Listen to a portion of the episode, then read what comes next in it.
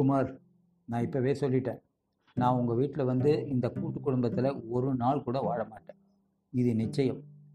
இதற்கு சம்மதம்னா நான் நம்மோட இந்த கல்யாணத்துக்கு ஒத்துக்கிறேன். இல்லைன்னா நாம் இத்தனை நாள் பழகி வந்தது நட்பாகவே பாவித்து பிரிஞ்சுவிடலாம் என்ன சொல்கிறீங்க என்று சொன்ன ஆனந்திக்கு என் பேச்சில் உனக்கு நம்பிக்கை இல்லையா?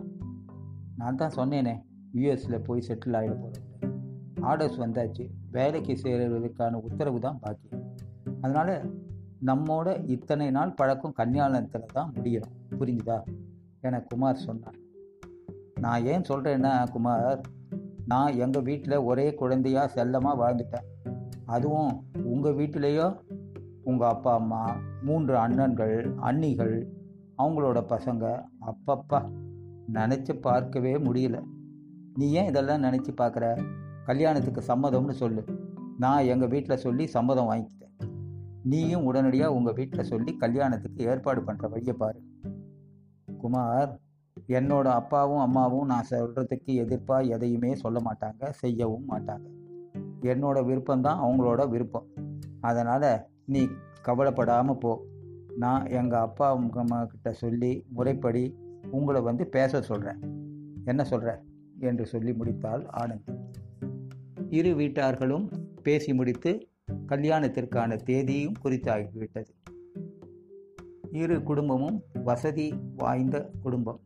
அதனால் தடபுடலாக ரிசப்ஷன் மாப்பிள்ளை அழைப்பு சீர்வரிசை சாப்பாடு என எல்லாம் சிறந்த முறையில் ஏற்பாடு செய்யப்பட்டிருந்தது. குமார் வீடு ஒரு ஜமீன் குடும்பம். பங்களா நிலப்புலன்கள் தோப்பு தோட்டம் என பறந்து விரிந்திருந்தது. இவரது அண்ணன்கள் மூன்று பேரும் அப்பாவுக்கு உறுதுணையாக அந்த ஊரிலேயே தங்கி பார்த்து வந்தனர். அன்னிகள் யாவரும் வீட்டு நிர்வாகத்தை கவனித்து வந்தனர். குமார் மட்டும்தான் படிப்புக்காக அந்த ஊரை விட்டு வெளியே வந்து தங்கி வேலைக்காகவும் முயற்சி செய்து வெளிநாட்டில் வேலையும் பெற்றுவிட்டான். குமாரின் அப்பாவுக்கு இது பிடிக்கவில்லைதான். குமாரும் அங்கேயே தங்கி அண்ணன்களோடு உதவியாக இருக்க வேண்டும் என்பதுதான் அவருடைய ஆசை. இருப்பினும் குமாருக்காக விட்டு கொடுத்து இவனது விருப்பத்தை நிறைவேற்ற தயாராக இருந்தார். குமார் ஆனந்தி திருமணம் இனிதே முடிந்தது. ஆனந்தி திருமணமானவுடன் சிறிது நாட்கள் அவர்கள் வீட்டில் தங்கி இருக்க வேண்டிய ஒரு நிர்பந்தம் ஏற்பட்டுள்ளது. திருமணமான புதிய ஜோடிகளாக ஆங்காங்கே அவ்வப்பொழுது சென்று வந்ததால் இவர்களுக்கு சில நாட்கள் நன்றாகவே சென்று கொண்டிருந்தன. நாட்கள் செல்ல செல்ல ஆனந்தி பொறுமை இழக்க ஆரம்பித்தாள். குமாரும் தினந்தோறும் தனக்கு வெளிநாட்டிலிருந்து வேலைக்கான அழைப்பு வரும் என எதிர்பார்த்து எதிர்பார்த்து நின்றான். ஆனால் வந்தபாடில்லை. இந்நிலையில் ஆனந்தியோ என்ன குமார் குழந்தைக்கு விளையாட்டு காமிக்கிற மாதிரி இன்னைக்கு வரும் நாளைக்கு வரும் சொல்லிக்கிட்டே இருக்க? நீயே தான் பார்த்துக்கிட்டு இருக்க ஆனந்தி? நானும் பல விதங்களில் தொடர்பு கொண்டு பேசிக்கிட்டு தானே இருக்கேன். என்னை என்ன தான் பண்ண சொல்கிற சொல்று என்றதும் இது என்ன வீடு மாதிரியாக இருக்குது தர்மசத்திரம் மாதிரினா இருக்குது அவங்கவுங்க வராங்க போகிறாங்க படிப்படியாக சாதம் வடிக்கிறாங்க சாப்பிட்டுக்கிட்டு போயிட்டே இருக்காங்க. கொஞ்சம் கூட ஓய்வே இல்லை. உடனே அடுத்த வேலை சாப்பாட்டுக்கு தயார் பண்ண ஆரம்பிச்சு விட்றாங்க. அப்பாடி நம்மளால் இனி ஒரு நாள் கூட இங்கே இருக்க முடியாதுப்பா. எங்கள் அப்பாவுக்கு நான் உடனே ஃபோன் போட்டு என்னை அழைச்சிட்டு போகும்படி சொல்ல போகிறேன் என்றதும் குமாரோ கொஞ்சம் பொறு ஆனந்தி. எல்லாம் சரியாகிவிடும். காதும் காதும் வச்ச மாதிரி நம்ம திட்டம் நிறைவேற இந்த சமயத்தில் நாம் தப்பாக சிந்திச்சு வேறு விதமாக போச்சுன்னா அது உனக்கும் கெட்ட பெயரை வாங்கி கொடுத்துரும் இல்லையா? என்னோட அண்ணன்கள் அண்ணிகள் எல்லாரும் நல்லவங்களா போயிடுவாங்க. நானும் நீயும் மட்டும் வேறுபட்டு அவங்க பார்வையில் தெரிய ஆரம்பிச்சிருவோம். அதனால் கொஞ்ச நாள் காத்திரு என்றான்.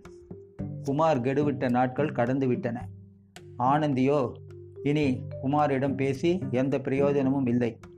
நாம் இதற்கான வழியை பார்க்க வேண்டும் என நினைத்து தனது அப்பா அம்மாவிடம் தன்னுடைய நிலையை எடுத்து சொன்னார். ஆனந்தி என் அப்பாவோ நான் நீ சொன்ன மாதிரி அம்மாவுடன் ஊருக்கு வரேன். கொஞ்ச நாட்கள் ஆனந்தி எங்களோடு தங்கட்டும்.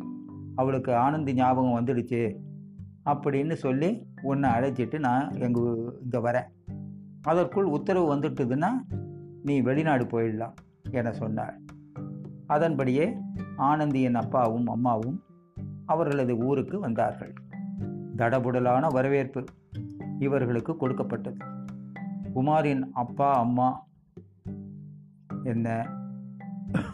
மாப்பிள்ளையின் அண்ணன்கள் அன்னிகள் இவரது உபசரிப்பு என்ன? எல்லாவற்றுக்கும் மேலாக அவர்களது குழந்தைகள் தாத்தா பாட்டி என கொஞ்சி விளையாடு இவைகள் யாவும் ஆனந்தியின் அப்பாவுக்கும் அம்மாவுக்கும் பெரிய ஆனந்தத்தை கொடுத்தது. இவர்கள் அவர்களது உபசரிப்பால் திக்கு முக்காடி விட்டனர். அவ்வப்போது ஒவ்வொருவராக வந்து இதை சாப்பிட்றீங்களா? இதை சாப்பிட்றீங்களா? அதை சாப்பிட்றீங்களா? அப்படின்னு உபசரிச்சுக்கிட்டே இருந்தாங்க. கொஞ்சம் ஓய்வு எடுத்துக்கிறீங்களான்னு வந்து உடனே ஒருத்தர் வந்து கேட்குறாங்க என அவர்களது விசாரணையில் பெரிய மகிழ்ச்சி அடைந்தார்கள். கள்ளங்கபடமற்ற அவர்களது பேச்சு பழக்க வழக்கங்கள் எல்லாமே இவர்களை வியப்பில் ஆழ்த்தியது. இரவு சாப்பாட்டை முடித்த பின்னர் எல்லோரும் பேசிக்கொண்டிருந்தனர் அப்பொழுது ஆனந்தியின் அம்மாவுக்கு திடீரென நெஞ்சு வலி ஏற்பட்டு உடனே எல்லோரும் துடிதுடித்து விட்டனர். குமாரின் அண்ணன்களோ ஏ குமார் நான் வண்டி எடுக்கிறேன். நீ அவங்கள அழைச்சிட்டு உடனே வா.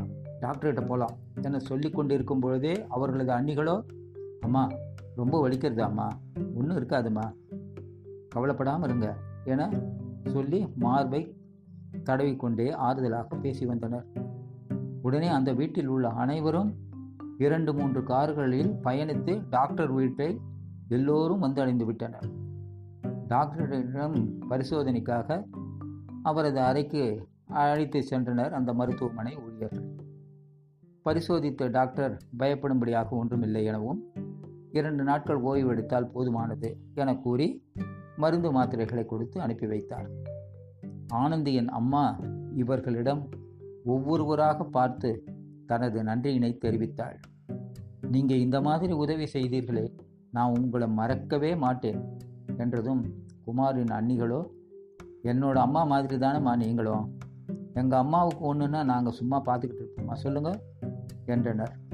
ஆனந்தியின் அப்பாவோ அவர்களது அண்ணன்களிடம் நீங்கள் உடனடியாக காரை எடுத்துக்கிட்டு டாக்டர் வீட்டுக்கு ஓடி வந்துட்டீங்களே எனக்கு என்ன பேசுறதுன்னே தெரியல.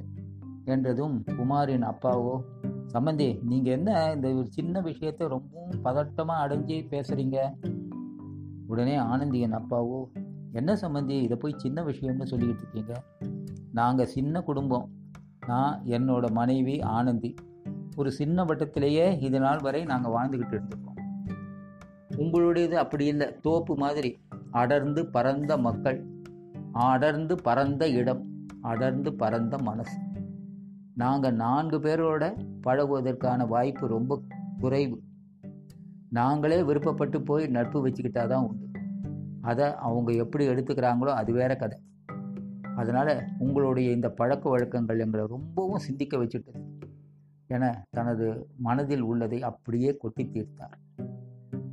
இரண்டு நாட்கள் கழித்து ஊருக்கு திரும்ப நினைத்தார்கள். ஆனந்தியின் அப்பாவும் அம்மாவும். அப்பொழுது ஆனந்தியிடம் அவரது அப்பா கேட்டார் என்ன ஆனந்தி நாங்கள் நாளைக்கு ஊருக்கு கிளம்புறோம். உன்னோட ப்ரோக்ராம் என்ன? என கேட்க துவங்கும் போதே எங்கேப்பா? ஊருக்கா?